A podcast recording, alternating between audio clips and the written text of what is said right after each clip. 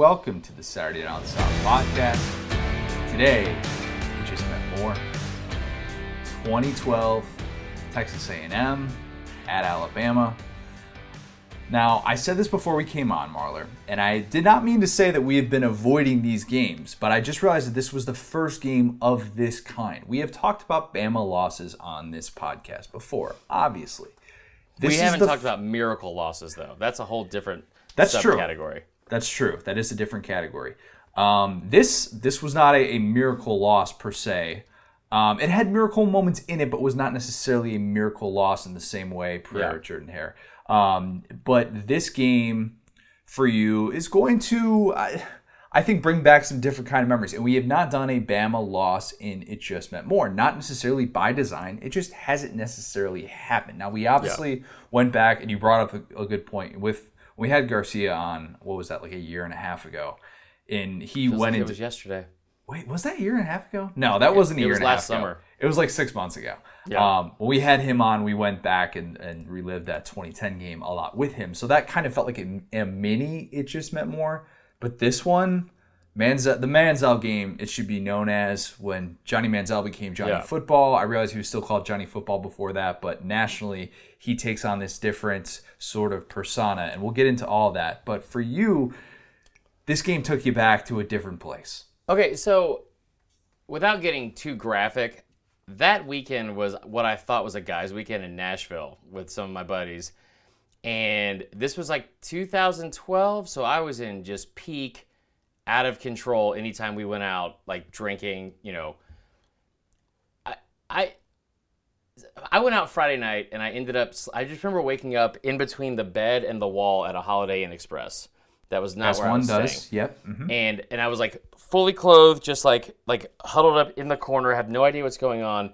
And as I'm leaving, there's like my buddy's also there, and there's like uh, some other people we don't know. And the stranger we had met said, "Have a good day, gig 'em." I was like, "No." And we said we also they had just told us all these stories about how we were talking about going to get tattoos, matching tattoos together, and and several things that were concerning for me personally and my character at the time. But when she said gig 'em, and I was like, no, no, no, I say roll tide. It's, I'm sure I brought it up last night when I was blackout, but that's, that's not what you say. She's like, no, I just graduated from A&M. I told you that yesterday. I knew right then and there something bad was going to happen. And it did. And it did. And it was like, it was, I just, that whole weekend, I just, I feel like anytime I hear about this game, I feel hungover again. And this, there's no reason to be upset about this game. Bama still went on won the national championship. I don't know what it is. Maybe it's just Ryan Swope. Maybe it's just Ryan Swope because I love Johnny Football. I, I mean, I, I like I I enjoy like I watched I watched like I've watched Bama losses again. Like the the Bama Auburn game this year was a lot of fun to watch. It's a great game. This one I don't know why it irked me so much. Question for you: Is this the most rewatchable Bama loss because of the fact that they won a national championship? What's the re- most rewatchable Bama loss then? Um, most rewatchable Bama loss probably. Well, can't well probably. I mean, this is probably just recency bias, but I'd say this year's Iron Bowl because I mean, like we have a backup quarterback who throws two pick sixes, and you miss, you get an extra second put on the clock, and you miss a field goal It's at 29 yards. So it's like, all right, well, we did our best. Um, that was and that was a fun game to watch. I I don't I didn't like this one because this was I remember in the moment it was so different than anything we'd seen from from this team all season long. And we'll we'll get into it because like the this came out of nowhere and it shouldn't have. Like you look at it now, you're like, oh yeah, Johnny Johnny Manziel, like the, the Heisman Trophy winner. I've even said they were probably the best team at the end of that season. No one saw it coming. Bama was a two touchdown favorite entering this game. I didn't know that. This game became known for the viral play that Johnny Manziel had. When viral was sort of first becoming a thing in the Twitter sphere, so to speak, the scramble play that everybody remembers, they've probably replayed it in their backyard or something, or attempted to do it and not quite done it as well as Johnny Manziel did it that specific day. And this was though the thing to remember about this because I think you look at the box score, or at least I do, because I remember watching this game. I remember I was in Iowa City watching this game with my buddies, and it was one of those games where you're like, "Wait, Bama's down seven nothing or fourteen nothing in the first quarter." 20. Everybody flips it on. I realized that, but we flipped it on when it was like 7 nothing, 14 nothing right around that time and it's like something's happening here. And the thing to remember with this game is that what Johnny Manziel did from a statistical standpoint, you're going to look at that box score and you're going to be like, he had like 10 games better than that in his career. Yeah, that doesn't stand that out. But that defense, Bama to this point was so unfamiliar with with having skill players go off like this, as you know. Since 2001, entering this game, Alabama hadn't allowed a quarterback to run for more than 71 yards, and Johnny Manziel had that in the first quarter. That's a great stat. I'm glad we could do this today. Um, I, I that is that's a really good stat. I didn't know that. Um, so yeah, like this is like it was so weird, and it still is to really sit back and watch it because I said this to Jay Woody last night. I said it to my mom. I said it to somebody else too because we were talking about the pod, and I was like, yeah, I just I kept putting off watching the game, just kept putting it off, and they were like, you need to probably go watch that game. You have the pod at three, and I was like, no, because I know as soon as I watch AJ underthrow Kenny Bell and go down, I said at the seven yard line, he was down at the six yard line. I knew I was gonna be I was gonna be pissed all over again. And what was weird about this game was like, yeah, obviously we know now that like Johnny Manziel is one of the best college football players. I would say in, in our generation. Yep. Is that fair? Absolutely. I mean, what he like, I, it still blows my mind that he ran a four six five at, at the combine because he always seemed like the fastest player. He's like White Michael Vick. He's like the fastest player on the field. He was so elusive. He outran everybody. But this defense was a defense that led the entire country in three of the four major statistical categories: total yards allowed, scoring defense, and rushing defense. They they hadn't allowed more than 14 points or 300 yards in the first in each of their first eight games that season until the LSU game the week before. The stage was set though. The stage was set for for Manziel to to do what he did in this game, and this became uh, something that you know over the the course of this unfolding, and you're watching Manziel just have this special performance, and I think even Gary sort of realized it of just having these moments where he's like, we're, we're watching something here. You Yeah. know those those moments where you, you realize you're watching something different happen, and you realize that th- like a person can be different after this game. This game is the perfect example of that with Johnny Manziel and the things that he did made a national audience go, "Whoa, this guy Yeah. isn't just oh, this is like some fun story. He's doing well in the SEC. Maybe this will fade in November." No, no, no. This is a thing that everybody's going to know about year. and we're going to be talking about. Yeah. First Yeah, in the SEC. I hate to use this cliche, but it was almost like watching somebody grow up before our eyes, or, or like when people Yeah. say stuff like that, because it makes no sense now looking back on it that we didn't know more about Johnny Manziel. Like, I mean, I, I still remember the, the highlights he had from that Louisiana Tech game, the 59 57 game at Louisiana Tech. I don't know why they were playing at Louisiana Tech, but I mean, he was he was incredible all season long. But for whatever reason, it kind of flew under the radar, and probably because of, you know the week before didn't help at all. It didn't help the national, I guess, like attention being kind of like overlooked in terms of Johnny Manziel. It also didn't help Bama, I don't think, going into this game because they did not come out uh, very alert. I would say, but I mean, he was he was such a special and dynamic player, and this was up up until this point because I was trying to think of it like I've seen games where Bama's down big. I, I mean, that national championship game that that was one of them. Um, Georgia SEC championship, they were down by 14. There's there's been times where like you know Ole Miss that that game in 2015 where they just kind of poured on early. They're up like 24 to six, and it's this panic mode. Like oh my god, like how do we how do we stop this? We need to get settled in. Up until this point, I don't remember a single Bama game under Saban that ever happening, where you just get like just blitzkrieg right off the bat is from like from the opening whistle, and you're down like 20 points. They hadn't allowed more than 14 in the first eight games. They gave up 20 points in the first quarter. It's an amazing thing to look back and watch and realize understanding you know if this if that type of game happens i think in 2019 we're so programmed to seeing these high flying offenses and Yeah. maybe you know bama's got two or something you know bama was down 20 against lsu but it didn't necessarily feel like it this past year you know they're down 33 to 13 in that game Oh, yeah. when najee had the the touchdown at Yeah. the pylon where he catches that which is just scored 14 points catch. when I was in the in the porta potty. Yeah, that stuff happens now, but then it just felt it felt different, and A and M to be able to hold them off down the stretch, it, it all added to this this special you know Heisman clinching game in many ways for Johnny Manziel. So I've always said this, and it's it is it's the fan in me saying it, where it's like you know, frustrated after watching a Bama loss. But Bama loss always has several key ingredients that are that just always happen, just always happen. And you see like some miracle throw or catch, like not I don't say miracle, but like just a perfect throw or catch, like the Alshon Jeffery thing, which is like Stephen Garcia is mm. going yeah. off. There's nothing you can do. There were several of those in this game. You see uncharacteristic things on defense, like where they're giving up, they can't get off the field, third down plays. A&M had a 14 play drive. I didn't even know in this offense with Manziel they could stay on the field that long. That's like that would have to be like a 300 yard field. How about the fact too? And spoiler alert: Bama loses this game, and it ends in the most anticlimactic fashion. Don't ever. don't don't. I I was gonna say That for that is end. another atypical thing though. For like I why? totally forgot about that. Yes, ends with the the neutral zone infraction, and instead of getting the ball back on that fourth and one, Bama commits a penalty, and the game just ends. And it's it didn't feel like that was how No. things were going to end at all. And that season, it's not just the whole like Bama because they're coming off national championships and Saban and blah blah blah, and like the dynasty and all that kind of stuff.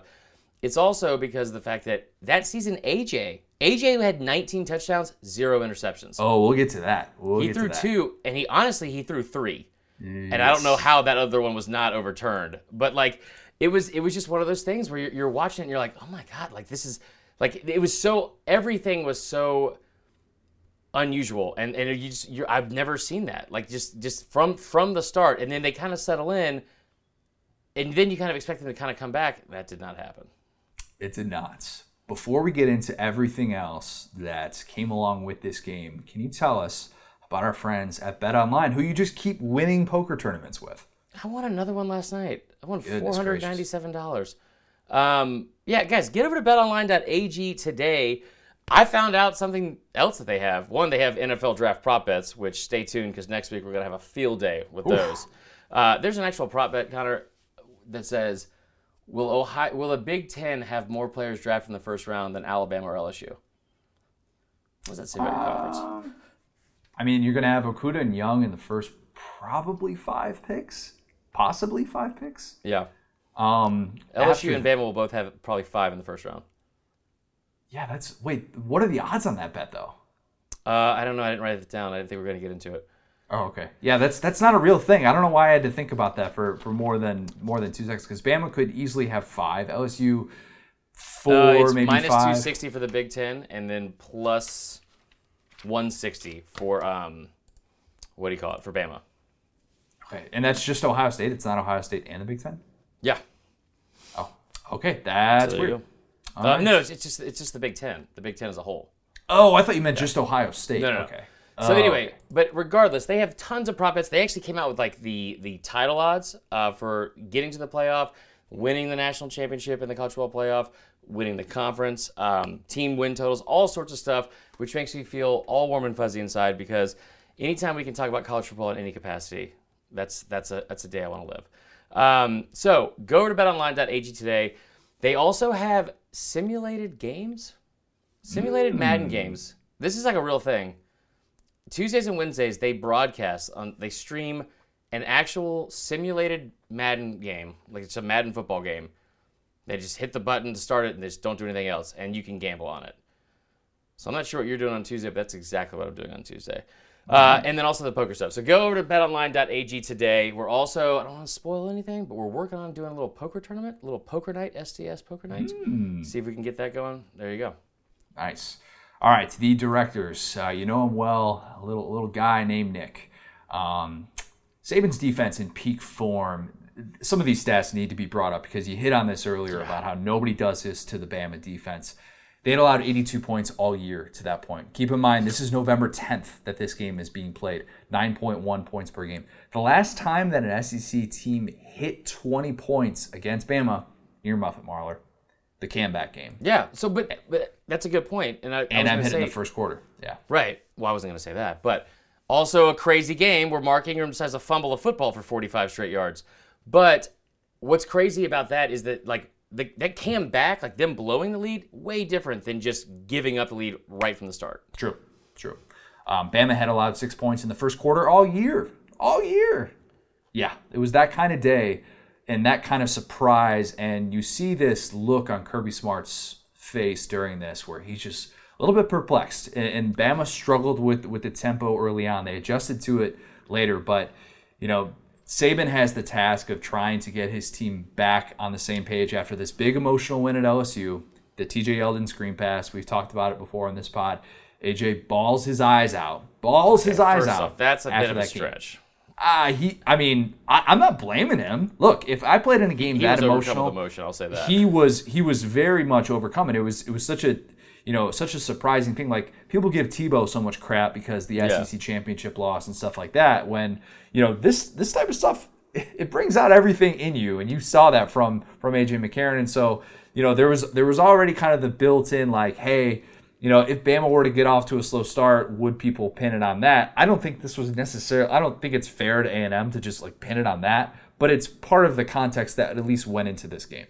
Well, so I, I think it is fair to pin it on that. Um, Okay. Not completely. It's they didn't they didn't lose this game because they weren't mentally focused, but that definitely factored into it. Like A and M went out there and, be, and beat their ass. I'll just say it. Like they, like they, their defense, they held Yeldon in check all day. Several third down plays where they couldn't get a first down. They made less mental errors than than Bama did. They did all the things that you would think Bama does. That suffocating defense at times they did all those things to Bama. So they they deserve the credit for that win. But I can't help but think that that the way they won that game against LSU, and you got to think at the time too, Bama has lost the 2010 game to LSU. They lose the 2011 game, eh, the regular season game. Then they have like this big game, obviously the national championship, where they they finally get off the schneid after like a two game losing streak to them. But that is like the biggest game of the year. It's obviously the night game. They're losing the entire second half. They get the ball back with like I think it was like a minute 34 um, in Death Valley, and they somehow have this miraculous comeback. Like that game was everything for for I feel like for Bama like through those seasons because that's I don't remember what LSU was ranked at the time, but I think they were top four. Maybe I want to say there were. I want to say they were four or five. Yeah, I think you're right.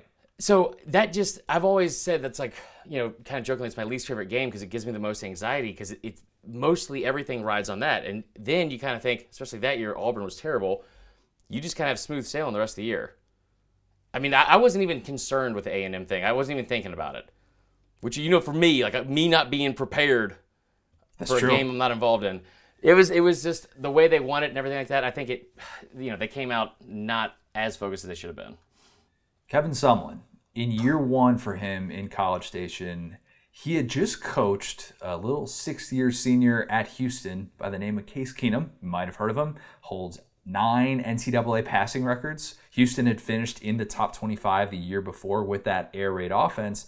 It's year one for A&M in the SEC, and everybody's trying to figure out who exactly this team is because you know they have this redshirt freshman starting at quarterback who is making all these headlines, but it's still a different sort of identity, and you're still trying to figure out how good can this team be. You know, and I think another thing that needs to be brought up here's this offensive minded guy running the air raid in the SEC.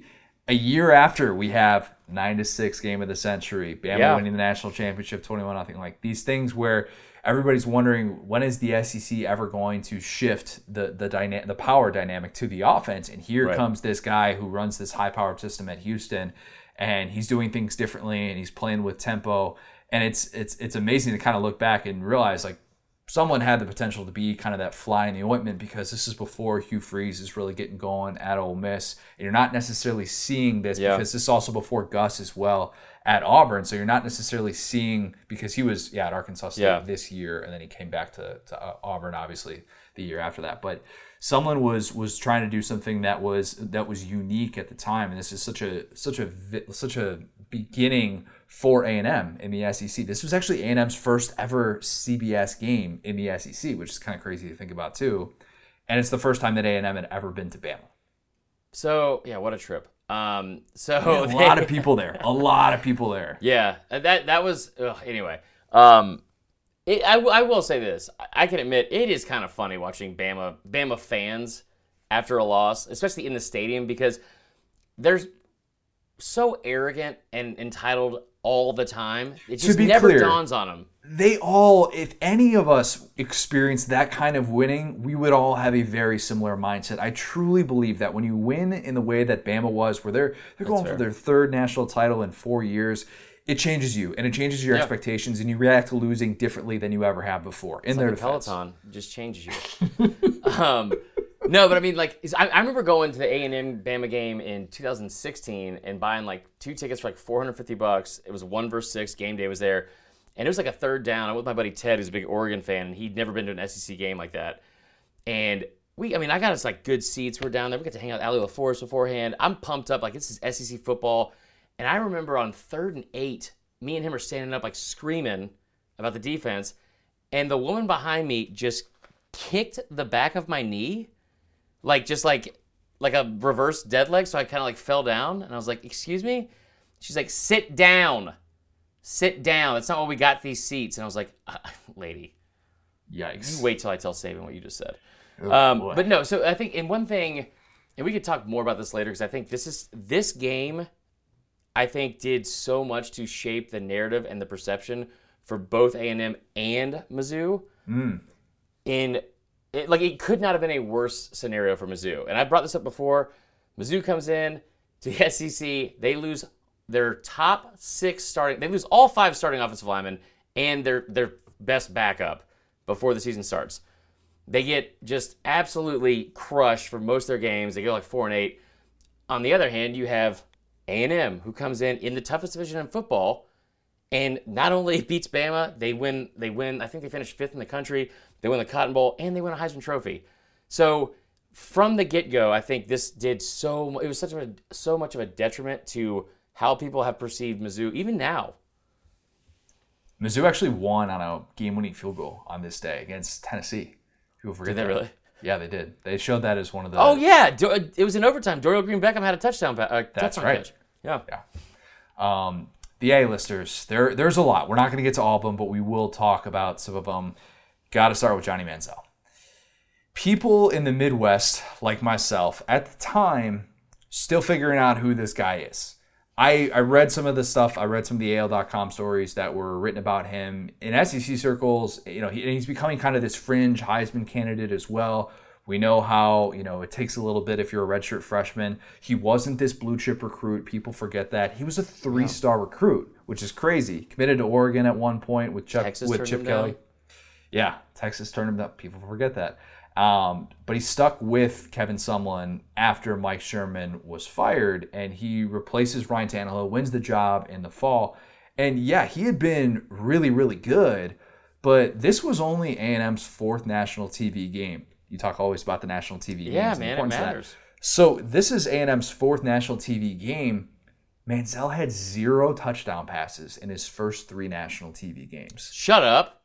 Isn't that crazy? I didn't know that until I looked back at, until I looked back and found that. Wait, so But what were the three games? So I remember Florida because he had a good game against Florida. I know he had a rushing College game day. College game day was there for the opener. It was A&M's first ever SEC game. What a weird game, by the way. Florida and A&M.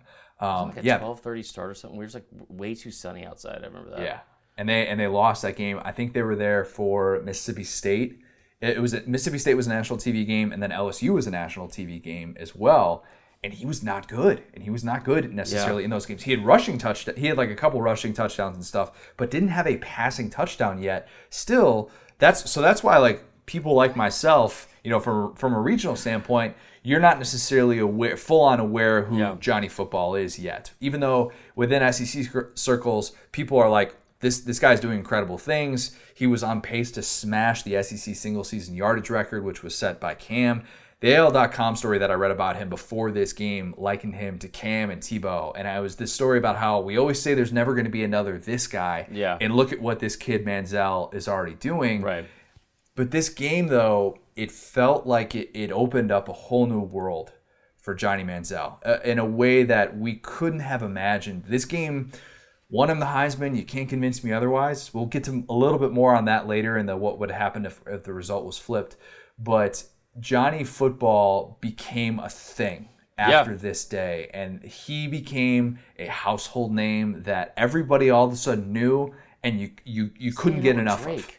It's like I mean, like I, rem- I remember that going into next season, and I, I brought this up before because I almost wanted to do both of these games, the 2012 and 2013, because the 2013 game was like 49, 42, it's this crazy back and forth Mm-hmm. where he just like every time it looked like Bam was going to put him away, he hit like Mike Evans on a 99 yard touchdown reception for some reason, but he was it, it was weird to watch this because like we've you're right like we, we always say like yeah you will never see this again or we've never seen anything like this and I don't know how to really compare it though, because like Tebow and Cam make sense, but this dude was like a rock star, man.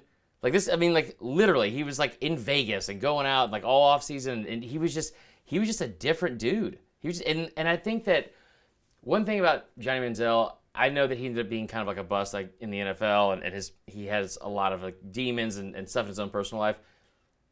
You could see in his eye, like when when he was on, and I remember this game and specifically the Cotton Bowl against Oklahoma, there was not a single person in the country that would step on a football field and stop him, in my opinion. He just he he had some innate ability to just take over like a lot of playmakers do, and it was it was fun to watch, man. It really was, and he in this game. The more you watch him, you just realize, all right, this is uh, this is different. This is something that we haven't quite seen before. Yeah. Luke Joeckel, the guy who was protecting Manziel's blind side. He won the Outland Trophy this year. Um, number two overall pick. He was also number one overall pick, which is crazy. He was part of that, that draft in 2013 where three offensive linemen were taken in the first four picks. Was two really? in the first two picks. Eric Fisher went number one, number one overall God, to, to the Chiefs, who's still with the Chiefs. Crazy Yeah. enough. And then Luke Joeckel is out of the NFL. He had spent he really? five years. Spent five years in the NFL. Part he got hurt his his uh or his rookie year, and he he started two seasons after that, but then just like wasn't good. Just Who's the other guy that they had? That uh, he's with the Falcons. We're gonna we're gonna get to we're gonna get to Jake Matthews in, in a bit here uh, as well. He's not on the A listers, but he's in, in a different category. But Joeckel became this guy who got a lot of credit in this game, and as his career, you know, down the stretch, people are like, "Hey, if you can block for Johnny Manziel, this guy who runs all over the place." Everywhere. You're doing something right. And their their offense was so good, and I thought he benefited from that. I actually went back and listened to the um, the the moment that he got drafted and hearing Kiper and um, even Jon Gruden talk about him, like, yeah, you know, he kind of lacks in the power, and I don't know if he's got that mean streak. And I'm like, why are you drafting him number two overall? If that's what you're saying about an offensive lineman. It was weird. Anyway, Tat tat tat! Don't you dare even say this next person Okay. in the A-listers. I need to put him. I need to put Ryan Swope in here because people forget. Yes, Mike Evans was on this team, but people forget that Swope was the senior who was more established at this point. He had set a school record Yeah. as a junior with 89 catches, uh, over 1,200 yards, and in this game, much to your dismay, he had 11 catches for 111 yards. He made like Goal number 25. I don't even know the there there were windows that that Manziel put these balls into. I have no idea how he caught these these passes. Like there there was multiple plays that were they're blatant targeting. The one on third down, I, I listen. I watching the replay, I was still screaming, "F you, Ryan Swope," because I it just like how how why does Bama struggle so badly with wide receivers? Hunter Well, Renfro, Hunter Renfro, yeah, Hunter Renfro. Ryan Swope, though, he ran a 4.3, 440. People forget that. he was that. an athlete. He was good. He was a really good athlete. Uh, Mike Evans, even better athlete. He was just a redshirt freshman in this game, and he actually had his worst game of the year in this. And I thought he was relatively good, but the coverage on him was outstanding. You could tell Manziel when he would do those plays where he just he scrambled to the right side and he'd be like, "I've got Evans single coverage." And have to go back to left. and he'd have to go back and it just it wouldn't quite work out so it wasn't quite on that level yet where you could just toss it up to him and it was automatic um, but he i did mean have he, one catch like that though. It was like on the on the near sideline, and I, I want I don't think it was third down, but it was like first and fifteen, and he caught like a five yard pass, and then just like it, it was like watching like Shaq playing with a bunch of kids. Like he was Oh, just he holding the ball up. above their head, and then just and just and I think he still got the first down. yeah he didn't have not not necessarily one of those like if you're comparing mike evans to amari cooper in this game you weren't necessarily going to be like yeah mike evans you know just he's on that level i thought amari was more developed at this point we've talked about amari a lot before in this um, already raved about what he was as a true freshman he was just so good and so fun to watch i be, i as this game wore on though i felt a little bit bad for him a little Yeah. bit bad because I was like, you know what?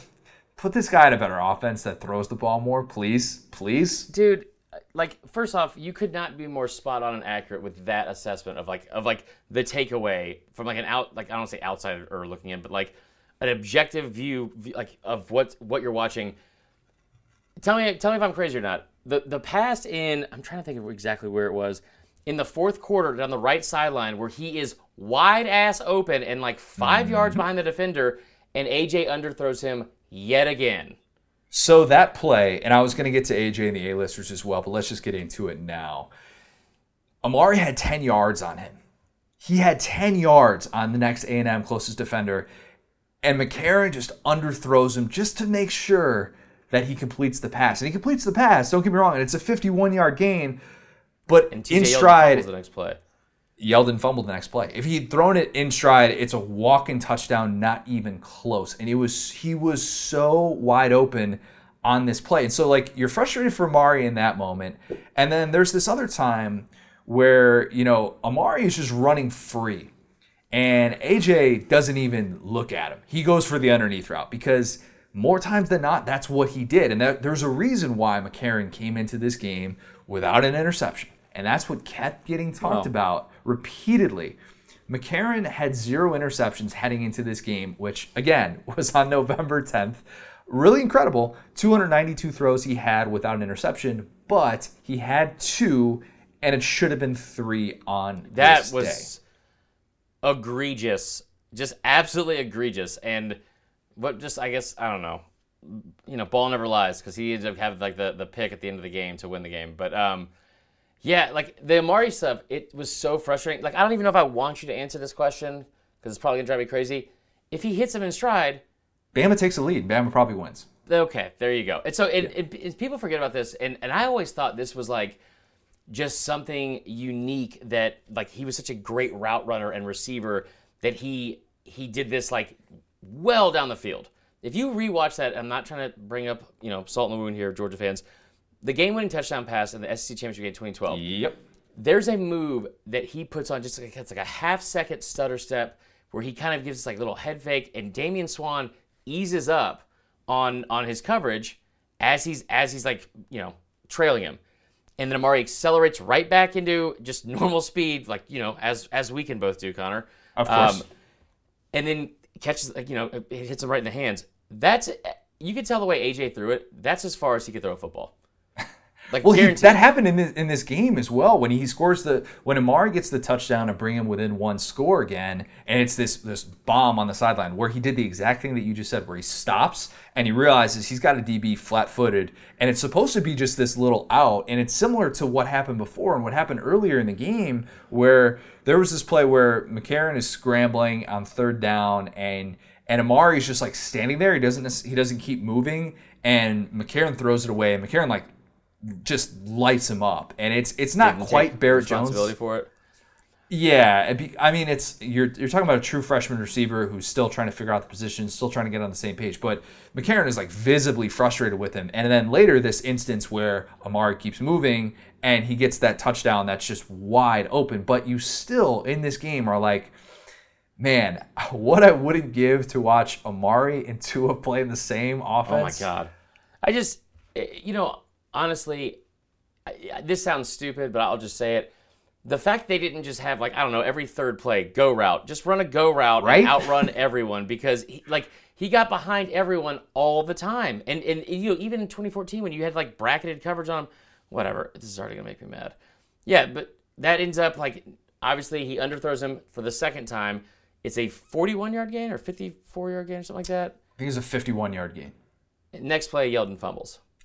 And that was that was kind of the knock on Yeldon early was that he was this great running back, five star running back, and and he like the first game of the season against Michigan, he has two touchdowns and over 100 yards rushing. So he's like you know everything that we think is he's as advertised. But he did have an issue with fumbling. He had that big fumble against LSU in 2014. had a fumble against LSU the previous week, but he also had the screen the screen pass that he took in for a touchdown. So he goes from hero to goat essentially in this game. The other running back, the guy that had more carries and should have had more in my opinion, Eddie Lacy. He had 16 carries in this game, but it felt like he should have had 26. He watching him back, his balance was better than I remember. Just so difficult to bring down. He's not a breakaway guy, obviously, but he's still shifty and he just runs with power. A&M, get this, A&M went live tackling through Wednesday just to prepare to be able to tackle Lacy. That never happens Yeah. that late in the season. Do that the second weekend of November? live tackling and Wednesday? No. That's how I mean- good Lacy was, though. And I tell you what, this and this is what was so again so surprising about rewatching this game. there was, I mean, Yeldon had 10 carries for 29 yards. Yeldon has already established himself as, as one of the premier running backs in the SEC as a freshman. They did this all day. They were in the backfield a- like almost like you know a lot of the day, a lot of the day, especially on, on run plays. And the fact that like I know they were behind early, so it's easy to have like the stats skewed, but them not being able to have a hundred yard rusher, a, a running back against this team, is pretty surprising because I remember going into that season and convinced fully through the end of the season that that was the best offensive line in the history of college football. Hmm. And boy, oh boy, was I wrong about that. But like you had Barrett Jones who won every trophy imaginable. He's like Manti Te'o, but like on on offense. Then you have uh, Chance Warmack, who's like still one of my favorite players of all time. I, I remember there was a scouting report saying Chance Warmack was the best guard in college football in the past 30 years. And I think he's still in the league, but I, he doesn't play a lot. Um, He's in the league. but yeah, he, he was like considered a bust for the majority of his career. And then there's DJ Fluker, who, you know, if his feet weren't so big, he'd probably be a lot better at blocking. I'll just say it. I, am not making this up. This is a true story. I, I went to Bama Auburn game in 2008, and I got to go as a recruit because one of my friends worked in the office. DJ Fluker had 19 cookies pinned between his pinky and his thumb in casual conversation. I didn't hear a word he said because I was just counting the cookies the entire time. Pretty jealous was- of that. It was pretty incredible. Are we talking like um, Chips Ahoy? we talking full full grown cookies? It was like knockoff Chips Ahoy because it was from like a barbecue place. Um, anyway, but yeah, so that that offensive line, and you probably don't remember this, but the Chance Warmack thing, he used to do this thing called Warmacking, where he would just pull up his shirt and just expose his fat gut. And, Yeah, you know, crop top. Uncle Chris had a, a couple drinks on Saturdays, he would do the same thing. It was awesome. Zeke Elliott. He just stole it from Chance Warmack. Yeah, I didn't look like Zeke Elliott. I looked more like Chance Warmack, but Speaking of that offensive line, Barrett Jones. We've talked about this a little bit before.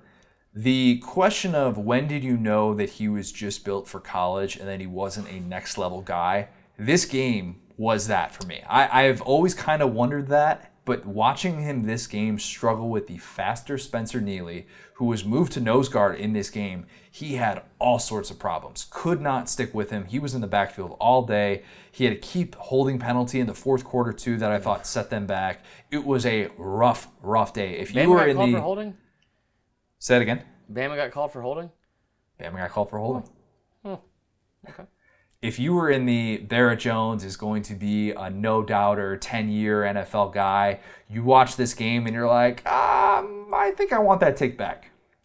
Yeah, there's a lot of uh, players from this team and, and the year after that that you just kind of bought into. They're like, oh yeah, this is like the next man up type thing, and, and we've seen they, they win all these awards, and no, there was a lot of a lot of players on this team that were like, just they were above average college football players.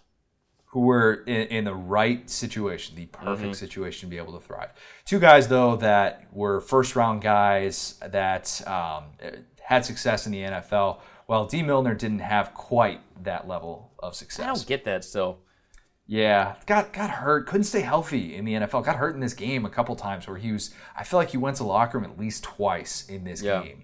Um, kept having wrist injuries, but he was a unanimous All American this year. Was the think he key the- part. Jim Thorpe didn't he? Yeah, didn't? Oh, I think he was a finalist. I think he was a finalist this year. I could be wrong on that. I just remember in the national championship game, they just put him on man on Tyler Eifert the entire night, and he just shut him down. This is true. Very good player. Very good player. Best player on that defense, though, for my money, C.J. Mosley. Oh, without a doubt, Uh, yeah. tackling machine. He was first team All American this year. Bounced back really nicely after he had kind of an injury plague sophomore year as well. Won the Butkus Award the following year because he came back. He was kind of the rare guy to, to be able to do that. that. Yeah, came back for his senior year as well. But he he was everywhere. He's all over the field in this Yeah. game. The breakout performers. Were there any other A-listers? I mean, I know that there, there Oh, probably so many. Hold on, let me- Haha, let me Clinton. Dix. Um, oh, he was on that team too. You're right. He was. Where the hell was he, Connor? Um, Not stopping Johnny Manziel, that's for sure. no, that is for sure. Yeah. Th- so there was. I'm trying to think. I don't. I don't know if there was anybody else necessarily that was like. I don't. Was Landon Collins on this team? I think he was. He might have. Been He was because he was same class as Amari Cooper, as we were talking Okay. about last week. Yeah. Um, yeah, I mean, like they, they didn't really have that. Like they had all these. This was like peak Bama five stars out of high school, and th- this is where they get like the, you know, the bad rap for like, well, they're only five stars because they they commit to Bama. Like they were like three and four stars, and they ended up like bumping them up. There were a lot of a lot of players on this team that were either bust out of high school and then into college or in the college and the pros. So Yeah. um, I just I'll just give a shout out to my favorite one of my favorite Bama players of all time, Jesse Williams. He wasn't an A-lister by any means, but that dude is the man. He's from He's Australia. like 320 pounds or something. He's a big dude. he benches he ben he benched like 600 pounds and i remember uh at the end of the 2012 season when i like started into i had like literally transitioned into the year of 2013 which we all know did not go well for me. He had like tattoos all over his body and he had this tattoo on his ear called it said fear is a liar. And i remember getting drunk and telling jeff and i was like i'm gonna get that tattoo. And he's like you can't even watch scary movies. You cannot get fear is a liar tattooed on your body you idiot. Wait a minute. Was this before or after you were considering the Ryan Cabrera lyric tattoo? This is well after, but it was obviously, you know what? Now that I think about it, still just as bad decisions. if the word tattoo comes out of your mouth, the response is just Stop, yeah. automatic no. no, every single time. The breakout performer, I only had one for this category because I- guess you could put Manziel in here, but Manziel was already still getting at least some Heisman buzz to this point. The one guy who's I considered a breakout performer, so to speak, was Jake Matthews, who he was only a first year starter at this point, but he became an All American, I think, Yeah. in big part because of this game. He was the number six overall pick in 2014 because he came back the following year. I always thought it would just suck to play the same exact position as your dad, who Bruce Matthews, who's arguably the best player ever in the history of the NFL at that position. If he's not, he's close to it. Um, he went to like 14 Pro Bowls. He played forever, forever. Yeah, that would, I wouldn't want to. I'm glad. I mean, luckily my dad sucked at sports, so like I was. I mean, I, I, I got really fun. lucky on that. So Um, in this yeah, game, that would be awful. And and part of the reason I think Matthews and Joeckel, I, I don't want to say that they're overrated. I don't want to say that because Matthews is still playing with the Falcons. He's a first round pick, and he's been we have a this great offensive his- line, Connor. this will be what his seventh year there. Yeah, seventh year there. Um, in this game, Matthews and Joeckel get lined up at receiver. Some of these formations that are run are just bonkers crazy, and so you notice these guys a little bit more. You're like, what's that left tackle doing split Yeah. out wide? And it's a legal formation, but they just did different things with them, and they they were kind of more in the spotlight in part because they did things like that, and in part because hey, when Johnny Manziel is scrambling all over the place and he's not getting sacked, you're gonna be like, who are those guys who who are keeping him upright? I, I tell you what, man. There was so many times, and I, I'm, I'm gonna blame Verne for this because there were so many times that I thought he was down, and then I was validated in that thought because Verne's like, "They got him." No, oh, oh, no, they didn't. Like, what are you watching, dude? Like, eh, like, ugh, watching him, Verne Lundquist, watching Johnny Manziel play football and having to be like the announcer for it. It was like that that commercial was like, "Oh, I got a dollar." That's what it was like him him trying to like narrate. Gonna have to try harder than that. yeah. So yeah, I mean that, that offensive line was great, man. That, that offensive line was great all day. Um, breakout star for me, I, I would, I guess I would say Swope, just because I didn't take him seriously before. But it is that is such a disservice to the career he had and the season he had. Like he really really, he really was legit. the prominent extras. There, we're gonna stick with assistant coaches, but there's some good ones in this game. Cliff Kingsbury, the A and M offensive coordinator, who followed Oh, I forgot someone. about that. He got a lot of FaceTime in this game. He's only 33 at the time. Weird thought. Um, he only had this one year at A&M, but he had such a good rapport with Manziel, and you could tell that he's the one pulling the strings with this offense. He recruited a little little uh, little guy by the name of Kyler Murray as well. Uh, might might be Most familiar to you. attractive coach in the history of college football. Probably, right? I, I don't know if there's any debate about that. Three days before this, Kyler Murray named A&M his leader.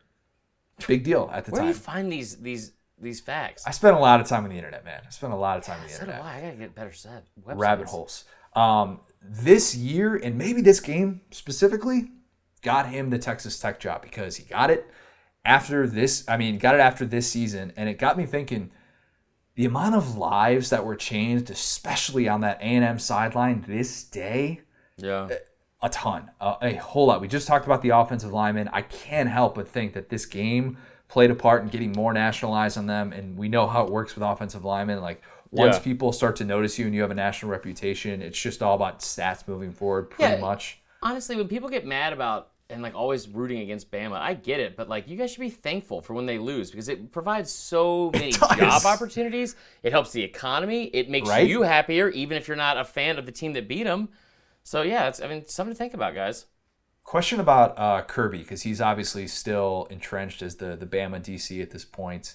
Had Kirby had legitimate head coaching jobs after the 2011 season? Because I know he had opportunities to go to Georgia as the DC, but as a head coach, I gotta think those offers were there, right? So he was he interviewed at Auburn. When when Chizik did? No, I think it was after Or when. Malzahn I, did. I, I want to say it was honestly. I thought it was the year before he took the Georgia job, so I don't know why. I, I might just be misremembering the year, but I remember it- there was like there was some some like you know thought that he might take that job, and and because Saban allowed him to go, like he wasn't gonna like you know try and block it or anything like that. And in hindsight, I really wish he would have ended up at Auburn instead of Georgia. um, but yeah, I mean, like, like I don't. It was weird because I, I kind of had this thought that he was just going to be a career DC. Yeah, he, not- I mean, but still so young at that point. That's what I always forget too. And he looks it too. He definitely. Yeah, he it. does. What a vertical man. Do not give him enough credit for being an athlete. Like I, I didn't. It hit me the other day because he, he has like the dad bod and he wears a visor and khakis like an idiot, and then like, you know, his hair is just like. You know what? He's lucky that quarantine's happening right now, and we're having to cut our own hair now because now people are catching up to his style. But like, the whole thing where like I there's not a lot of coaches in the country that can get down the sideline or get up in the air as, as quickly as, as Kirby. Kirby is a high motor coach in, in every way. Uh, Jeremy Pruitt, Alabama defensive backs coach, six years removed from being a being a high school DC at Hoover. Which, of course, if you watch two a days, you know that type of information off the top of your head. Top of your head, and you don't need to look it up. Pruitt was named the 2012 Recruiter of the Year by 24/7 Sports, and not surprisingly, this is the last year that he is anything less than a coordinator. Ever since then, Oh his yeah, he went to Florida State.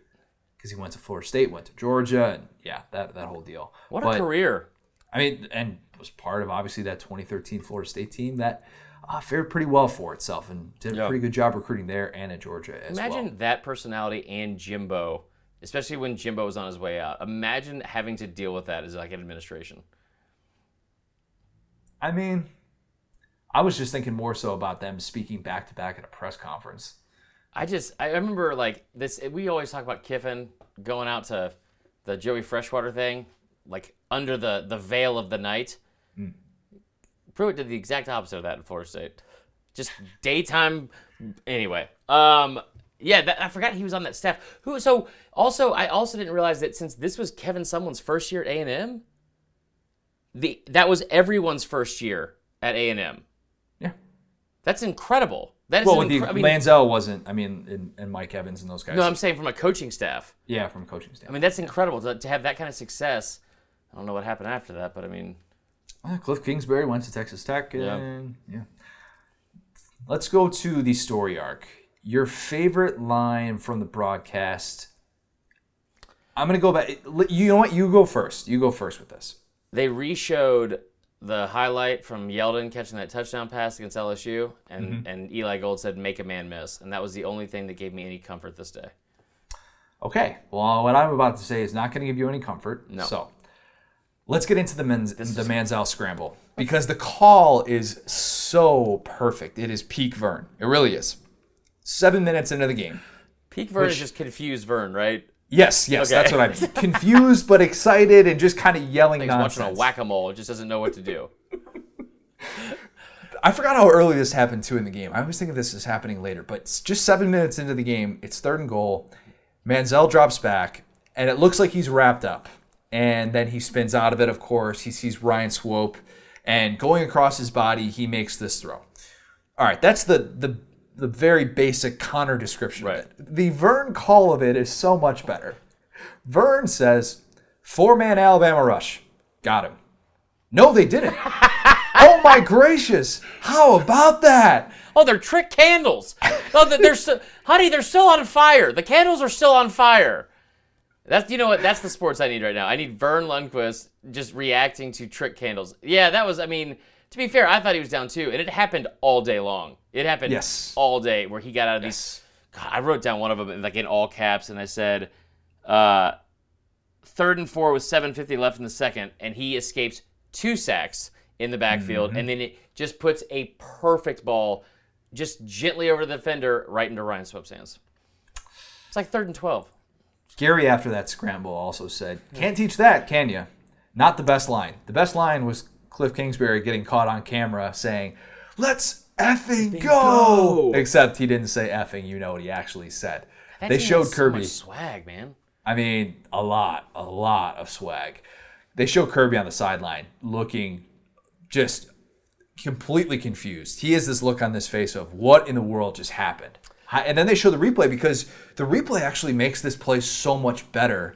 And when they show the reverse cam of, you know, they, they just show kind of like the, the behind the quarterback cam instead of the, the traditional, you know, mm-hmm. what you what you see it watching it The live. sky cam that comes out. Yeah, yeah, the sky cam is what you see. That's what I was looking for. Because Manziel, of course, runs into his own offensive lineman, Jake Matthews, and he bobbled the ball, which I don't even realize that watching it live. I always have to be reminded of that. And if you watch the replay, that's what threw the entire Alabama defense off. It was like, oh, let's go after the football. Let's let's he's he's going to turn Right. into a runner, a runner at this point. And then, of course, he's got Ryan Swope just sitting there in the back of the end zone, who I'm not even sure if he knew that Manziel fumbled or if he was just staying there or what, but there's nobody near him. And He's been play, squatting there, unassuming from anyone else for like three weeks. There was no one there. there for there to be that many defenders and football players on a field at that one moment. For him to be that open and away from everyone, I don't even know how it's possible. I don't. I've never seen a red zone play where a guy has been more open. I don't. I don't think. Yeah. I think that's that's it right there. Um, that makes it fourteen to nothing. And this Bama this Bama offense is not necessarily the type that is built to come back from that type of a deficit with Well- the passing game to try and rely on that. But in their defense, but well, at least by the time it's twenty nothing, you're like, what's this going to look like with the were Bama going for offense? fourth down, like at, at midfield in Yeah. the second quarter. I've never seen anything like that. So uh, I will say, I think you're wrong a little bit about the de- the offense wasn't built to. I mean, yeah, the, no offense is really built to come from behind from 20, except for LSU's last year. Um, I think McCarron was like a better quarterback than I think we're giving him credit for. Like he didn't just dink and dunk every game. No, he didn't. But I still don't think that this Bama offense, with the tempo that it wants to play at and what it does best, was in. It wasn't in a familiar spot to have Right. to all of a sudden be like, okay, we gotta like legitimately start throwing. We're down twenty to nothing, Right. and it's the end of the first quarter, and you can still rely on the ground game, but. Bama couldn't figure anything out. They didn't have a first down in the first quarter, which is bonkers. Yeah, that is. I mean, that's still mind blowing to me. Well, like, because I remember when it, when it happened, it was like, what am I watching? Because, again, I've seen this happen before, and you just you can just see it starting to happen where you're like, oh my god, this is just gonna be one of those days. Steven Garcia woke up drunk and, and like crushed like three white claw white claws, and now is he's just hitting We outside asked him about that. stride. he had single time. yogurt. He had yogurt that day. He said he had yogurt in an omelet. We said he had yogurt. we said, "What have you had that breakfast every day for the rest of your life?" And he said, "Ah, no, kind of a variation of it, but yeah. Well, regardless, like you, you just you've I've seen it happen before. You're like, oh god, like just just weird stuff starts happening, and I tell you what, man, like that first fumble, I wasn't super nervous because I was like, all right, it's fine. It's, it's the best team in the country. They've won two of the past three national championships. They have the best defense in the country. Eight, like they were beating teams by an average of like I think they had the 14th best scoring offense in the country. Uh, They, they they had all the things in place, and then AJ comes right back out, and for the first time all season throws an interception. And I tell you what, I love AJ McCarron for what he as a, like a career quarterback at Alabama. I think he's before Tua, he's the best. Besides Tua, he's the best quarterback maybe since Namath. There's not a person that handles adversity worse with like the emotions on his face than AJ McCarron. with the exception, I don't want to. I don't want to make you go down down this road again. But actually, after the kick six, he he like runs off the field and is and isn't Oh, that yeah. guy. If you actually go back and watch that, which is w- was stunning at the point. I don't know if he's he was just in shock after that or what. You're right though. Pretty much to every point before that, I mean, he just wears it all out there. Even when they're up He's 42 to 14 in a national championship. emotional. Yeah. Well, yeah, I remember. I'll never forget this. Like, still one of my favorite videos. Like, the first year he started was 2011. They go down to the swamp, and, and they same kind of thing. Florida first play from from scrimmage. John Brantley hits a 65 yard touchdown down the, the sideline.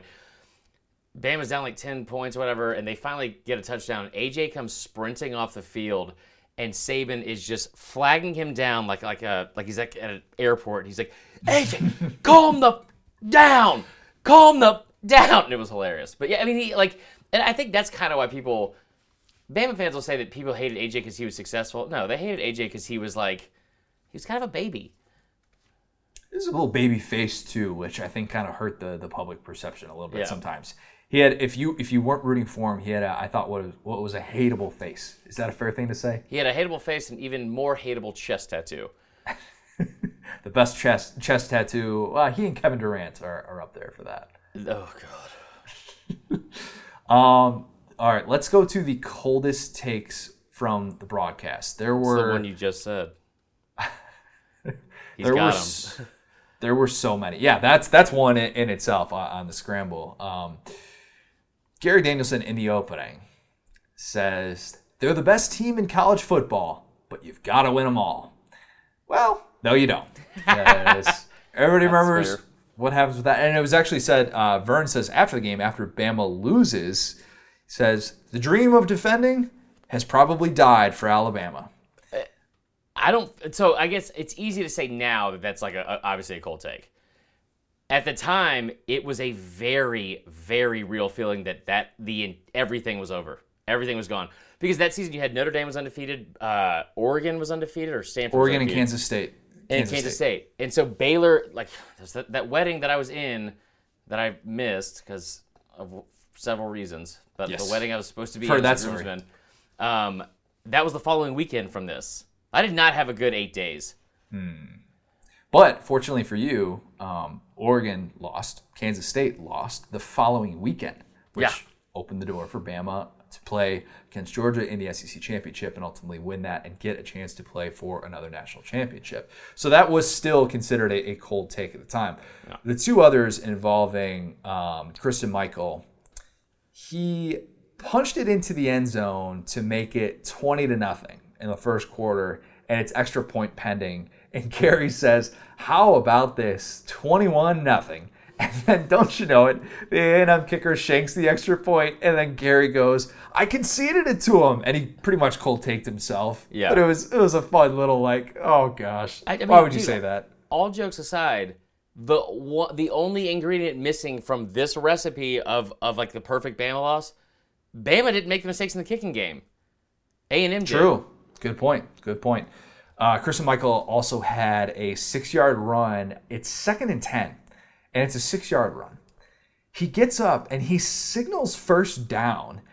It's like, no, bro, it's third and four. What are you doing? They didn't even say anything on the broadcast, and I don't know why they didn't. They should have. I would have. I would have. If I'm an A and M fan watching that, I'm like, dude, you have 11 carries for 21 yards. Shut have two up. touchdowns though? Uh, I think he did have two touchdowns because he had the yeah he had the one that was that was almost oh no no no that was I think he only had one. I think he had one. He had two. Um, He had 12 carries for 27 yards and the, a long a long run of seven Oh, and two touchdowns. Um, I, you know, honestly, that was that was a guy that I, I completely forgot because he was like supposed to be the guy, like the, the running back for that year. But I remember at least in this game, that Malena kid, we did not do a very good job of taking of, of tackling that guy. Yeah. The um oh and then after oh yeah no I already I already brought that up the um the the way that the game ended and all that stuff cold take. Did you have any other cold takes? So no, I, I, do want to like just touch on that again though because I, I like had just a very visceral reaction to you bringing it up at the very beginning of the pod. But guys, if you if you want to have some fun at Bama's expense, the end of this game it ends the exact way the Auburn game this year ended, where Yeah. they're trying to get like they're, they're- I mean, and Christion Jones was a very very good punt returner. He's back. They're they're trying to either block it, I guess, and he's still he's still back though, and they jump off sides, and that's how the game ended. And you're like, what just happened? Why They are would've we still disciplined? needed- they would have still needed a touchdown, but they would have had a, a very, very favorable short field to be able to work it to with. and and AJ McCarron. See, when I say like Bama's not built to come to come back from from a deficit, I think it's different if you're down one score. I, of course, I Yeah. want the ball in AJ McCarron's hands if you're down four or something like that late, but different when you're down 20 to nothing and you need to rely on him to throw more than he's comfortable with. He had a career high in Yeah. passing in this game too. People forget that. yeah. The Jadeveon Clowney reminder that normal people don't play this game. It's got to be. The man's the Manziel scramble is that's the one that that obviously you think of, but just all of his scrambles every time he would he would get loose, and I'm sure watching this as a fan, you have a totally different. Somebody get him! Somebody get him! And mm-hmm. you're just so frustrated. You're just like, why can't that defensive end keep up with that quarterback? Why Yeah. can't he not bring him down? And he had to be the most aggravating guy because there was, and, and Gary did a good job of bringing this up. A lot of scrambling quarterbacks will will try and make the big time play, and they're Yeah. trying to keep their eyes downfield, and they're trying to make this home run play. Manziel was content to, to check it down and to take what the defense was giving him, and that's what made him so good on this day. Is he would have these plays where he'd scramble and he'd get loose, and if he wasn't going with his legs past the marker, he was trying to be able to find Mike Evans or you know Yeah. or find Ryan Swope, and he would take the eight yard gain. And he was at one point like 24 of 25, or no, he was like 21 of 22, something like that. Jesus We're just Christ. like, I'm sure, of he- course he was. I mean, he just couldn't, he, he couldn't miss on this day. But so it's almost like like watching him escape like the pocket because I, I remember the first time like the, the whole the whole I don't want to say narrative but like the like stigma that Bama doesn't do well against like this kind of offense or like dual threat quarterbacks that hadn't really come out yet because they And this is all, yeah, kind of feeding Right. into that. so Manziel, like when he would get like loose and get like out of the pocket, it was almost like he was just creating another pocket. You know what I mean? Like Yeah, he, yeah. kept his eyes downfield the whole time, and he wasn't just one of those guys that's just gonna like take it, run right away. Um, it was really frustrating to watch because I, I mean the comeback game, the first half of that was the best defensive performance I, I feel like I had ever watched from a, like a defense going up against what they were going against. Like being able to keep that kid in the pocket, and they could like they did that with Cam, could not do that with Johnny Manziel at all, like at all. Uh, so uh, the one thing I will say, I mean, I was just gonna say Johnny Manziel would be my pick for this category, but the other one is, I think I think it was third and fifteen or some BS, and Ryan Swope like Manziel gets loose again and just throws a perfect pass. Ryan Swope is like maybe a half step in front of his guy. And as the ball is like going through the air, you see the other safety, I think it was Robert Lester, is coming downhill and and the ball is going to meet in the middle, right? Yep. There's no chance that I would have caught this ball or even touched it. I would have dropped my like the ground immediately, just avoided contact. He got absolutely rocked. Like today, it would have been targeting. They would have been ejected immediately. He just gets right back up and does the whole Yep. celebration that I did before we started the podcast. And I mean that that was that was incredible. He's also so I wanted to include. I realize Ryan Swope is not in the same category as Trent Richardson. I'm not saying that he is exactly this, but I wanted to just briefly hit on a couple of his couple of things that he had working that I thought would have worked at the next level. The Trent Richardson, uh, I can't believe they didn't make in the NFL.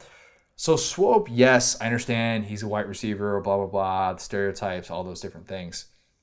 He caught seemingly everything in this game, and he was always open. And I realized that watching it back, you're like, okay, he, he's physical. He can take a hit, as you just mentioned. He's Right. not afraid to catch balls in the middle of the field. And he ran this 4 3 4 40 at the combine. I mean, blazing fast. Six round pick, though. And he retired because of concussions. Yeah. And like that's one of those guys though where you're just like, man, if they're able to do it on this stage, think about how hard it is to be able to make it in the NFL and not even like I mean, six round pick for a guy who had that Yeah. productive of a career, who ran that well at the combine, and there, there still were questions questions about him and whether or not he was going to be quick enough to operate in the slot and all these different things. Well, if, but you're, if you're a gritty player, you got you got to go through a lot more scrutiny. very gritty. He had the Bama Banks too. He had a very Bama don't, look don't try about to make him. me like him more. um, so mine Okay, uh, was was uh, Dee Milner, Mm, yeah. and like he's he's arguably a bigger bust than than Trent. Trent had a, a thousand yards his first season. Like I mean, he was a good running back. I don't know what happened after that, but Dee Milner was a bust from like day one, and it it, it just made no sense to me because like he was they had a lot of good defensive backs like Dre Kirkpatrick was a guy like right around the same time but none of them that were like you can put him on a corner like on an island out there and just he will that whole side of the field is like Bama doesn't have a lot of guys like that. And it, it, it was I, I just I, I don't get what happened. He was and he's also like a phenomenal athlete. Like he was like a track star as well Yeah, he uh, had injuries um, in, in his career as well, and just kind of kind of prevented him from being able to, to kind of live up to that that first round billing. Uh, the Luke Joeckel I wanted to bring up as well. We, we talked about it earlier, but yeah, just kind of one of those bizarre things. Usually, when you see an offensive lineman drafted in the top two, that that guy is just going to be a perennial Pro Bowl Yeah. guy and set it and forget it. He's your left tackle for the next however long you need, and out of the NFL in five years. Um, very, very different than what many were expecting of him. Uh, you watch a game like this, you're like, you know, kind of sky's the limit. This is a, a Yeah. guy you can really, you know, anchor on your offensive line, but he did not prove to be that. The thing that you didn't know slash remember until rewatching or researching this, um, I, I mentioned this earlier, but I forgot that College Game Day was there for A&M's opener against Florida, Yeah. and that they wanted to be there for A&M's debut, which uh, Florida won that game twenty to seventeen.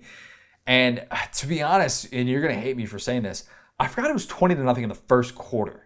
I didn't realize it was it was that soon. I thought I, I knew that they had built the, the the double like like at least a two score lead or something like that. But maybe because Bama actually rallied back in the second quarter and had the 14 point second quarter, and because it was 20 to 14 at halftime, I sort of just spaced that out. I don't know, but I I just forgot how quickly all of that stuff happened, and just that actually after that moment, I also forgot that Bama the defense adjusted really well after the first quarter. Yeah. I mean, CJ Mosley was everywhere. Like he made that that key side sideline to sideline stop on fourth down. He had that big sack that was almost a safety. I think he was that Manziel was back on the one or something like that. And you're just like, you know, this they actually adjusted to the tempo, which they looked like they had no answer for early. There was even a moment in the game though late where CJ Mosley tries to take himself out. And Kirby's like, no, you're staying in right now. I don't care how tired you are. You're staying on the field. That's how badly we need you. And he was Yeah. that guy for them. But Bama defense actually played pretty well after the first quarter.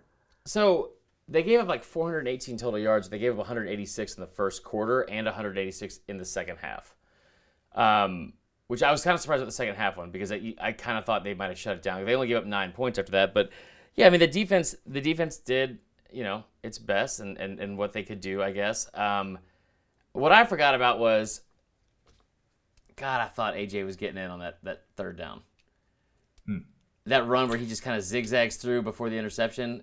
I I thought he was getting in. I, I just Do you want me to say it or What? Uh, Manziel scores that play? Like Well, walking. yeah, He But, takes also that guy would've, out. Like, no taking an extra victory lap around everyone just for fun. Like he, like he's that's a different athlete. um, I, I mean, I, I I did not forget how AJ underthrew two potential touchdown passes. They could have been two potential game-winning touchdown passes, and it's it's that's why I didn't want to watch the game.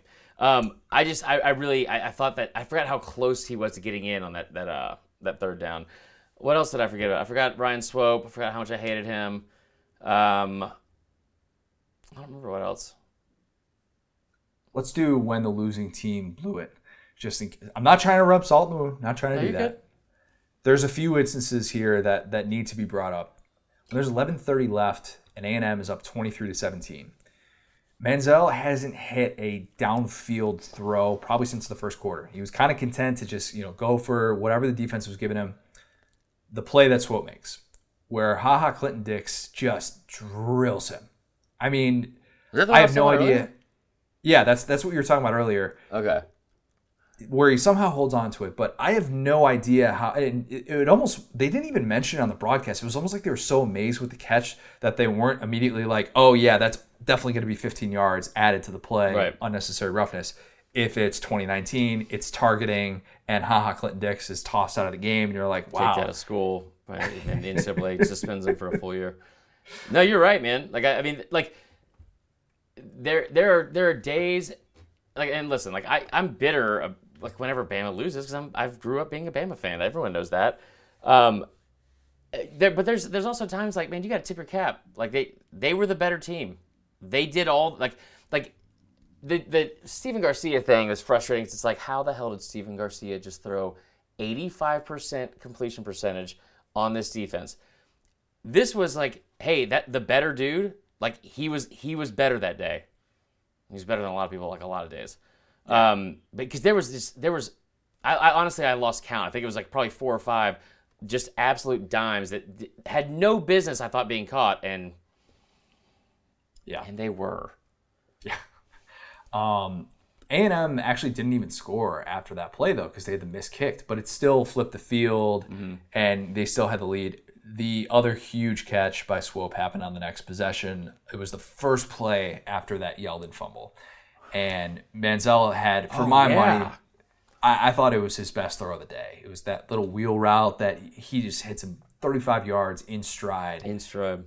I mean, just perfect throw. It was the throw that McCarron couldn't make. It, it Yeah. really was. I mean, it was the thing that, that kind of separated them on that day and set A&M up in Bama territory. Very next play, another dime from Manziel makes it 29 to 17. The real time that that everybody's going to point to though is the McCarron pick on the two yard line. No. I, I think that the, if you're when you were watching that game, and you, you just mentioned how when the play before was the scramble where you thought he was getting into the end zone, it looked like it was going to happen, and they're down. You know, Bama's down twenty nine to twenty four. That next play, you thought McCarron was going to find a way, didn't you? Yeah. Yeah, yeah, Connor. I did. They had lost one game in the past two years. Yeah, well, that's I what mean- I'm saying. Is that that pick was just like it, it did not fit kind of how that game felt like it was going to end, considering what had just happened at LSU and all those different things. And then for that, Kenny Bella just caught the 54 yard pass to and to Shazer Everett, the guy who Who the had- hell? What other receiver was in the way of him getting into the end zone on that on that play too that he underthrew him on? What was he doing? I, what anyway? So I, for, I forgot they had another another chance to get the ball back um, until. Oh yeah, the Kenny Bell should have been should have been a touchdown. Should have been a walking touchdown. Yeah, that's that was the other one. Like the, him and Amari, like it's it, those both came in the fourth quarter. But I mean, it looked like they were trying to run. I get I get the play they were running. AJ's not A, like AJ rolled out a lot in the national championship game in 2011, but it was like all like like slow developing play action, like downfield throws. You want to get him out on the edge and see how quick he can get rid of a ball? Like that's no, that's not our best play. I just, I mean, You know the irony. no, what is it? I don't feel like I'm gonna like this. Amari missed the pick. It was I knew it! To be a pick play. Okay, so M- Mus, not Musburger, Danielson said he was like, yeah, Mari tried to get out there because I was like, I, I screamed at the computer and I was like, somebody ran the wrong damn route. And he said, he said, he's like, why? He's trying to get out there on the pick. He just couldn't get there in time. How could Amari Cooper not get there in time? Why do we have to do this? I mean, yeah. Why wasn't Amari targeted in that spot as well? Why wasn't he that's targeted not- on any of those downs? It's a good point. How do you not have a point. jump ball throw to, to your best player on the field? You know, I hate the fade route, but uh, I don't know. I, I I take my chances with Amari. I, I, would definitely fade go. You know, you know who the coordinator was? Nussmeier. No, it was McElwain. Was it? I thought this was. I think it's year. Yeah, it's year one of Nussmeier. Yeah. Um. All right. There are some some very interesting roads that we need to go down to. The what would have happened afterwards if the result was flipped. So the Bama side of this is does Bama finish the season as well as it did on a rampage where it was like that was the game that kind of taught them look we can't we can't take anything for granted Yeah. here. Um, they destroy Auburn obviously 49 nothing. Shout out to our Say guy. Chizik. They destroyed Auburn 49 to nothing. I hate reciting that because I know what it meant for Chizik, but Connor, in the two years, like those last two years, they beat them 91 to 14 in 2011 and 2012, and all 14 points were scored on special teams or defense. It's greatest, I mean, greatest two years of my life. now now you're hurting me by talking bad about Chizik. I love Chiz, man. Chiz is the man.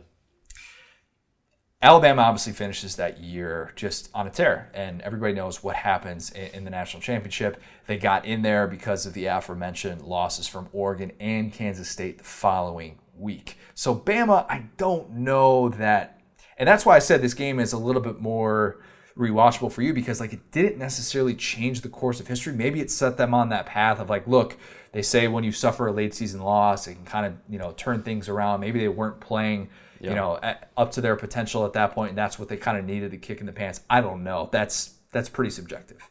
Well, I mean, but if you kind of look at it, like that's like kind of the blueprint of how they won a lot of those titles. I mean, 2011 they had a loss. 2000, uh, the 2015, like that was definitely fueled early on um, after the, the loss to Ole Miss. Ole Miss, yeah. Um, it, yeah, I said earlier, I said 2015 when they were down by a lot. I meant 2016 against Ole Miss. Yeah, I mean, 2017 also Iron Bowl loss. yeah, that game didn't matter, but yeah. Um, so I think that uh, the one thing, and I'll I'll be the conspiracy theorist here. I don't. So, so like, if Bama wins this game and they do, they have another like dramatic come from behind win against one of the best players in the country, a top 15 team, after doing the same thing the week before in Death Valley. The one thing I can guarantee you would have been different. Bama fans would have been even more obnoxious and and just miserable to be around because of like of how they would have won both these games. And I tell you what, they might they might not have beaten Georgia. Because Hmm. That's you know, interesting. all the things you laid out earlier. How Johnny Manziel ended could have ended the 1980 jokes. My column. You heard what he said. Blame me. All right, the Manziel. What would have happened if the result was flipped is fascinating. Maybe as maybe as interesting as any of these that we have done. Because does Manziel win the Heisman? I don't think so. I think your least favorite player in college football the last 10 years. You Manti think Te'o. so? Think about this. Manti Te'o was only 329 votes behind him with the Bama game happening. I didn't know that.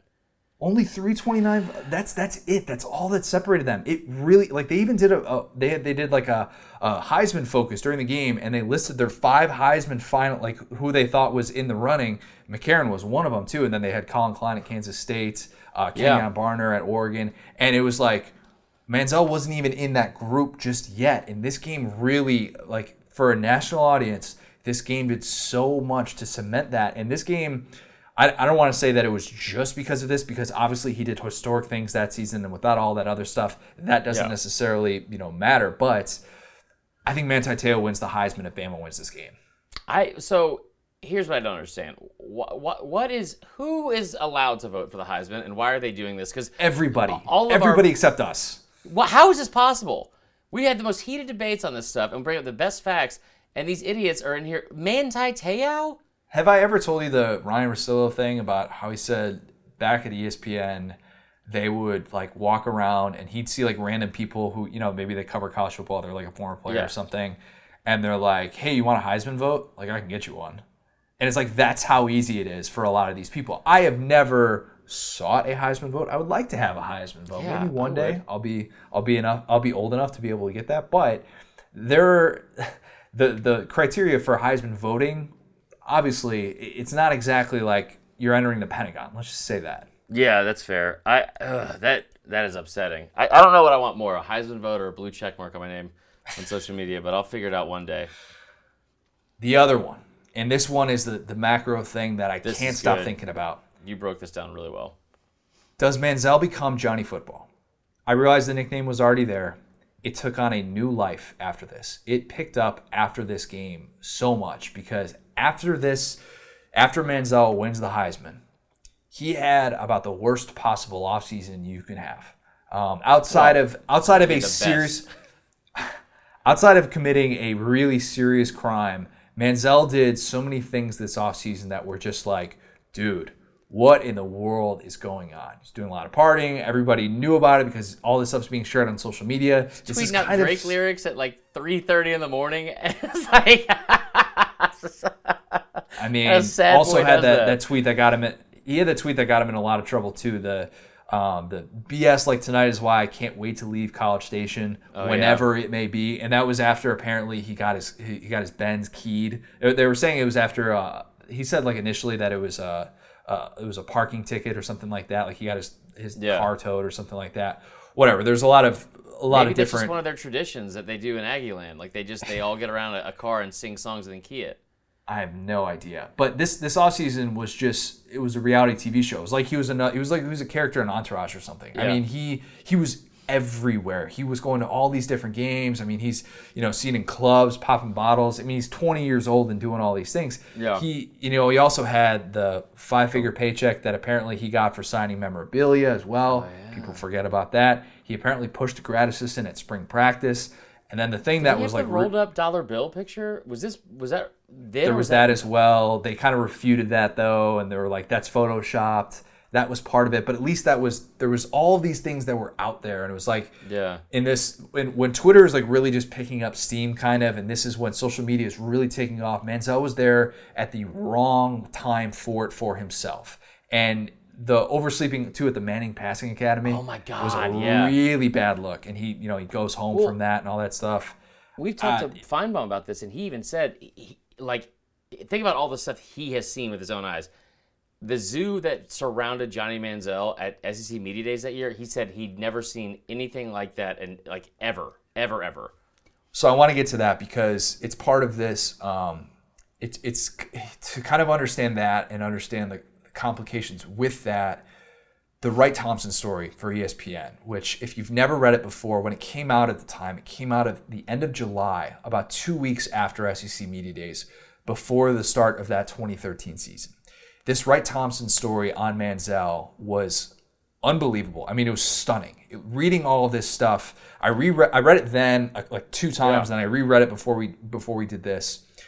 Johnny Manziel sounded like a child actor in this downward spiral that Yeah. everybody was just fearing the absolute worst for. I mean, his dad, his mom, they're both they're both totally helpless. There are details in that story that are just crazy. Like his parents wanted to get um, like JFF dad and JFF or yeah JFF mom tattooed for Johnny F and Oh, football. when you say mom helpless, you mean like they were like part of the problem. they were part they were absolutely part of the problem they they they 100% were this story did such a great job though of capturing how wild his life had gotten at 20 years old and there's even this instance where he's at dinner and he tells his aunt to shut the hell up I mean, just bizarre, bizarre stuff. Like he's doing whatever he wanted. Like he's Yeah. flinging clubs at the golf course, and he's just living this different kind of life. And you realize reading this, you're like, this kid is living a, a reality show. He is miserable. I mean, he's miserable like this. Yeah. He turned to alcohol and all these different things and like couldn't turn down autographs because he remembered he was supposed to he he like was wanting to get Tiger Woods autograph when he was a kid and he was supposed to like have this appointment with him and then Tiger didn't show. So then after that, Johnny Manziel's like, I'm gonna sign every autograph. So he Yeah. took all this on and his parents, you know, would make him sign all the all these different things when it wasn't like necessarily his parents his parents enabled a lot of this, but they were also looking for a way out. And part of the problem too, this this story was a very bad look for A&M, a very very bad look. And to understand the spiral of Manziel, you have to understand that there were, it took the perfect storm of crap for all this stuff to happen. You would appreciate this detail. Like Manziel goes to two therapy sessions, but he can't keep going because his schedule is way too hectic and it's not prioritized. And A&M had apparently set this up, and it's the ultimate too much too soon thing. So that Yeah. brings us to the SEC Media Days thing. Everybody remembers, and if you haven't seen it, go look up the picture of Johnny Manziel at SEC Media Days. I've never seen anything like it before. I don't know if we're ever going to see anything quite like that uh-huh. in the future because of this offseason that he had had. The crazy thought with this, A&M didn't allow freshman media availability. After the Alabama game, Johnny Manziel wasn't even available to the media because he was a redshirt freshman. He hadn't even done post-game press conferences yet. And here. A&M has this this media contingency. This is the first time that Manziel is like really officially able to like Yeah. talk in front of the media, which is a a crazy, crazy thing. Bloodbath. Right. Wright Thompson has this line in the story, and he says, "Texas A&M wouldn't let anyone know Jonathan Manziel, so they all fell in love with Johnny Football." And that says it all, kind of right there. And like, Yeah. it paints Manziel as this this person who is going through something that none of us can really fully understand. Where yeah, he's flying around the country and he's living this rock star Yeah. life that you're just like, oh my gosh, life must be amazing. But he's living in his own personal hell, and he doesn't Yeah. have the right people around him to be able to get him out of this hell. I can whenever I read this story, I'm like, if that dude had just had Herm Edwards in his life or something, how Or differently mom. or some sort of authority figure that just because he, you know he grew up as this kid who that family had a lot of money they had that texas oil money and when he's flying around all these different places and stuff it's not like he's getting these impermissible benefits or like they're proving Right. that you know the parents are i mean they're the family is very very well off but this whole thing is just like it's an awful look for everyone and it just bums me the crap out because we watch this game and we see how much fun it was Yeah. to watch him play football. And then you see all the crap that happened and it makes you think like it sucks that like Kevin Sumlin gets a million dollar raise after this season. You know, Cliff Kingsbury gets a head Yeah. coaching gig. Like all these different things happen and Manziel's getting these opportunities. Don't get me wrong. But it was the beginning of this spiral of this 20 year old kid who had no idea how to handle any of this. Any of it. And it sucks. I tell you what, man. There's there's uh one of the biggest things I ever learned from from actually being able to go through like those kind of uh, like talks with with like professionals is like whether you want to admit it or not. Like you, like there's no reason to like blame. You don't get to blame your actions uh, like on someone else. But a lot of times, like the way people act is because of what they are accustomed to and what they grew up around and what they they think they're worth. And I think all three of those things are kind of factored into his personality, which isn't a negative thing. It's just it kind of fueled the fire that was like, you know, I tell you what, when I was 20, if you would have given me all these opportunities, I would have probably been a pretty big asshole, like to everyone I knew. and I didn't even have money. And so I I think that like when you come under that much scrutiny, because with with that comes so much scrutiny. Like you know, like there's a lot of people that are saying positive things about you, but there's there was so much negative stuff about him. There was- so unfair. and that's that was the key part too that that Wright Thompson kept bringing up is like like Manziel was buried in his phone and he's worried about these hundred people that are harassing him on Twitter Right. when there's a stadium of hundred thousand people who are cheering him on and think he's a god and it's Yep. like it's hard to tell a twenty year old kid like look man what you're looking at right now that, that thing that you got pressed up against your face that's not what matters. What you do on Saturdays and the, and the people that you amaze and you entertain and the stuff that Yeah. you do like that's what's going to take you places and that's the type of stuff that's what you need to fall back on right now. Right. and it's like it's so tough to get a person to like realize and prioritize these things because everybody's watching this spiral happen. Like we in the public were watching all of this stuff happen and that's Yeah, the weird thing about this. It wasn't Well, like it was all behind closed doors When you said the thing about the phone, him being like like the phone pressed up to his face, that was a very real thing. Like that's a real example. Like that's not just like you trying to use like you know just vivid imagery. There were several pictures where he'd be out at a club, and he would just be like it, like Yeah. it's like it's a kind of antisocial thing, which was I, I don't know that that part was was always kind of odd because I mean he had he obviously had demons, and so there's no part of me that's going to judge anybody for that. I will say at the time I definitely was hoping he was going to be suspended for the first two weeks of the year because Bama had instead of the first half of that game yeah yeah, for real. But um, yeah, I mean, like that kid. I I think he had so many things that he was afforded by growing up in a wealthy family, and at the same time, those things might have been what led to the things he didn't get in return, like the stuff he actually needed, like care, direction, love, like all that, all that kind of stuff. We don't need to get too deep on this, but I mean, yeah, it, it does, it does. Uh, it's it's weird too because like when people would hate on him about it, like it, it kind of reminds me of this thing that, that people say about like, well, they, they give away Dodge Chargers or they this team's cheating. Like, listen, why don't we just go into the assumption that mostly everyone is doing similar things at your school? Your school is not like better than the school you're pointing the finger at. The thing with Manziel, there was so much scrutiny about him going out and he's drinking. I'm like, bro, like, did you go to college? Everyone is doing this in college. He just has money, so he's doing it in, in more lavish ways. exactly And that that's that part was like really upsetting. Like just because he's not drinking like bottom shelf rum like I was. Come on, man, celebrate that. and that's that's the thing too is that at, at the place where he was at A&M where you know if, if he's at a place where maybe there's big time college quarterbacks already or something like that. And I understand Ryan Tannehill is a really good college quarterback. Don't get me wrong. He's a first round pick. But to do the things that he was doing at A&M and to beat Bama like that I mean you he there was even a, a, a part in the story where they said um, his mom was quoted as saying like you know i watched my son leave the tunnel after that alabama game. And this is a road game keep in mind. This is a road game. And i watched the look on jonathan i think as she said his face and he's just stunned and he's like scared because all these people are around he's like i need to get to the bus man like i have no way like all these people are just like mobbing me because like i said a&m had a lot of fans there that day and that was sort of the moment where she realized everything was about to change in his life. And took a giant step back even further from it. Wait, what's that line from? No, I'm just saying it because she, I mean she just wasn't a very hands-on. Oh, I, I see what you're saying. I see what we you're got to saying. wrap this Gotcha, up because I got to pee. yeah, let's wrap this up. This is the longest that you've gone without peeing. I'm very proud of you. Very, very proud Shit of you. Appreciate that. Uh, this was fun though. Oh yeah, by the way, player image that we'll always remember when thinking of this. It's the Manziel scramble, the thrown across his body, all those different things. I So mean, not even close for me. For me, it was the chaos that ensued on that field afterwards, and like the they did like the whole they like you know like Like the the 12 most man, twos on the rope. Yeah, they do that whole thing, and and like just the pure joy and elation from those from those players and coaches. It was even watching it again. It was pretty cool. was pretty cool. It was uh, it was a special game. Go rewatch it. It's worth your time. If you're if you're bored, you need something to do.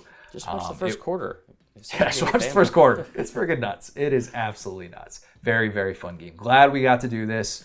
We got you got through it. You got through it well. You're doing well. Not didn't didn't go back to too many bad places. I just don't like the. I don't like ever talking about anything close to 2013. So if we, let's just do Bama losses that didn't happen in 2013 or 2012. That was good, That's man. fair.